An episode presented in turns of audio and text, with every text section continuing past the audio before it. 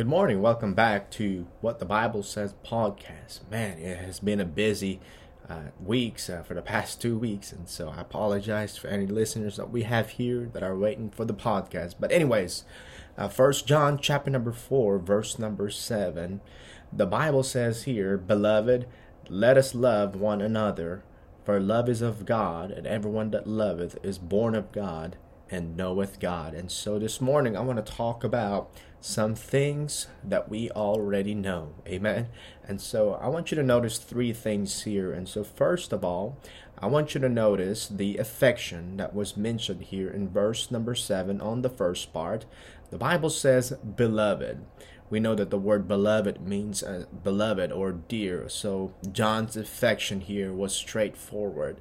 John's affection was sincere. John's affection was specific here. And so uh, we know that this chapter is talking about the dangers in the world that he mentioned in verse number one Beloved, believe not every spirit, but try the spirits whether they are of God, because many false prophets are gone out into the world.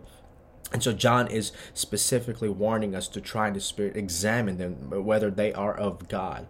And so John, uh, John's affection here was all of that, and so he wanted us to know all these things that he is fixing to mention and say.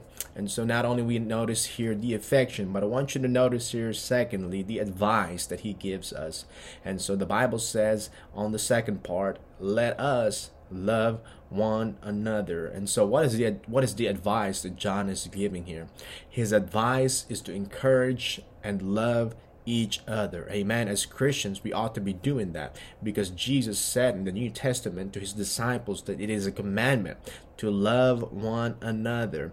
And so loving one another proves that we are born of God and, and we know God. And so John's advice was correct here. John's advice was a command. John's advice was certain, meaning it is sure and true.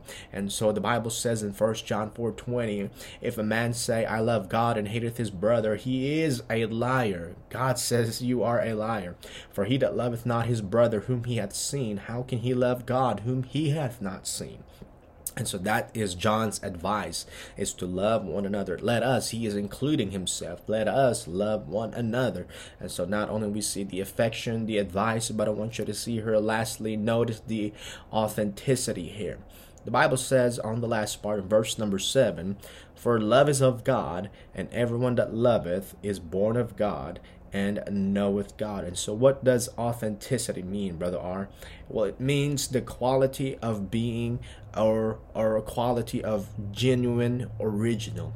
And so, God is the originator of divine love, and it comes from Him.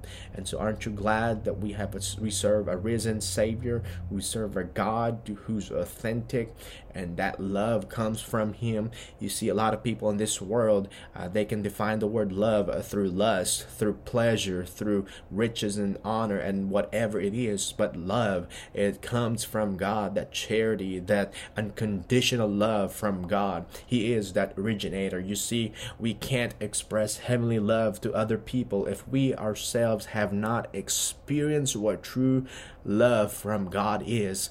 The Bible says in uh, in, in, in 2 Corinthians chapter number 4 verse number 6 for God who commanded the light to shine out of darkness hath shined in our hearts to give the light of the knowledge of the glory of God in the face of Jesus Christ and so thank God for that heavenly love and so but with that thought in mind uh, we have that love that's within us as born again believers and so uh, we know that the body is the temple of the Holy Ghost and so with that thought in mind I, I think about Galatians chapter number 5 verse number 22, the Bible says, But the fruit of the Spirit is what is that first in the list? Is love. And so we ought to be expressing love. We ought to be showing love and not hate.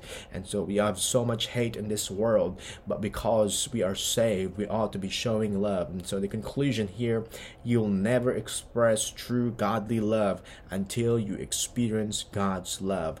The Bible says, For, for God so loved the world that he gave his only begotten Son, that whosoever believeth in him shall not perish, but have everlasting life. Meditate upon these things, and God bless you, is my prayer.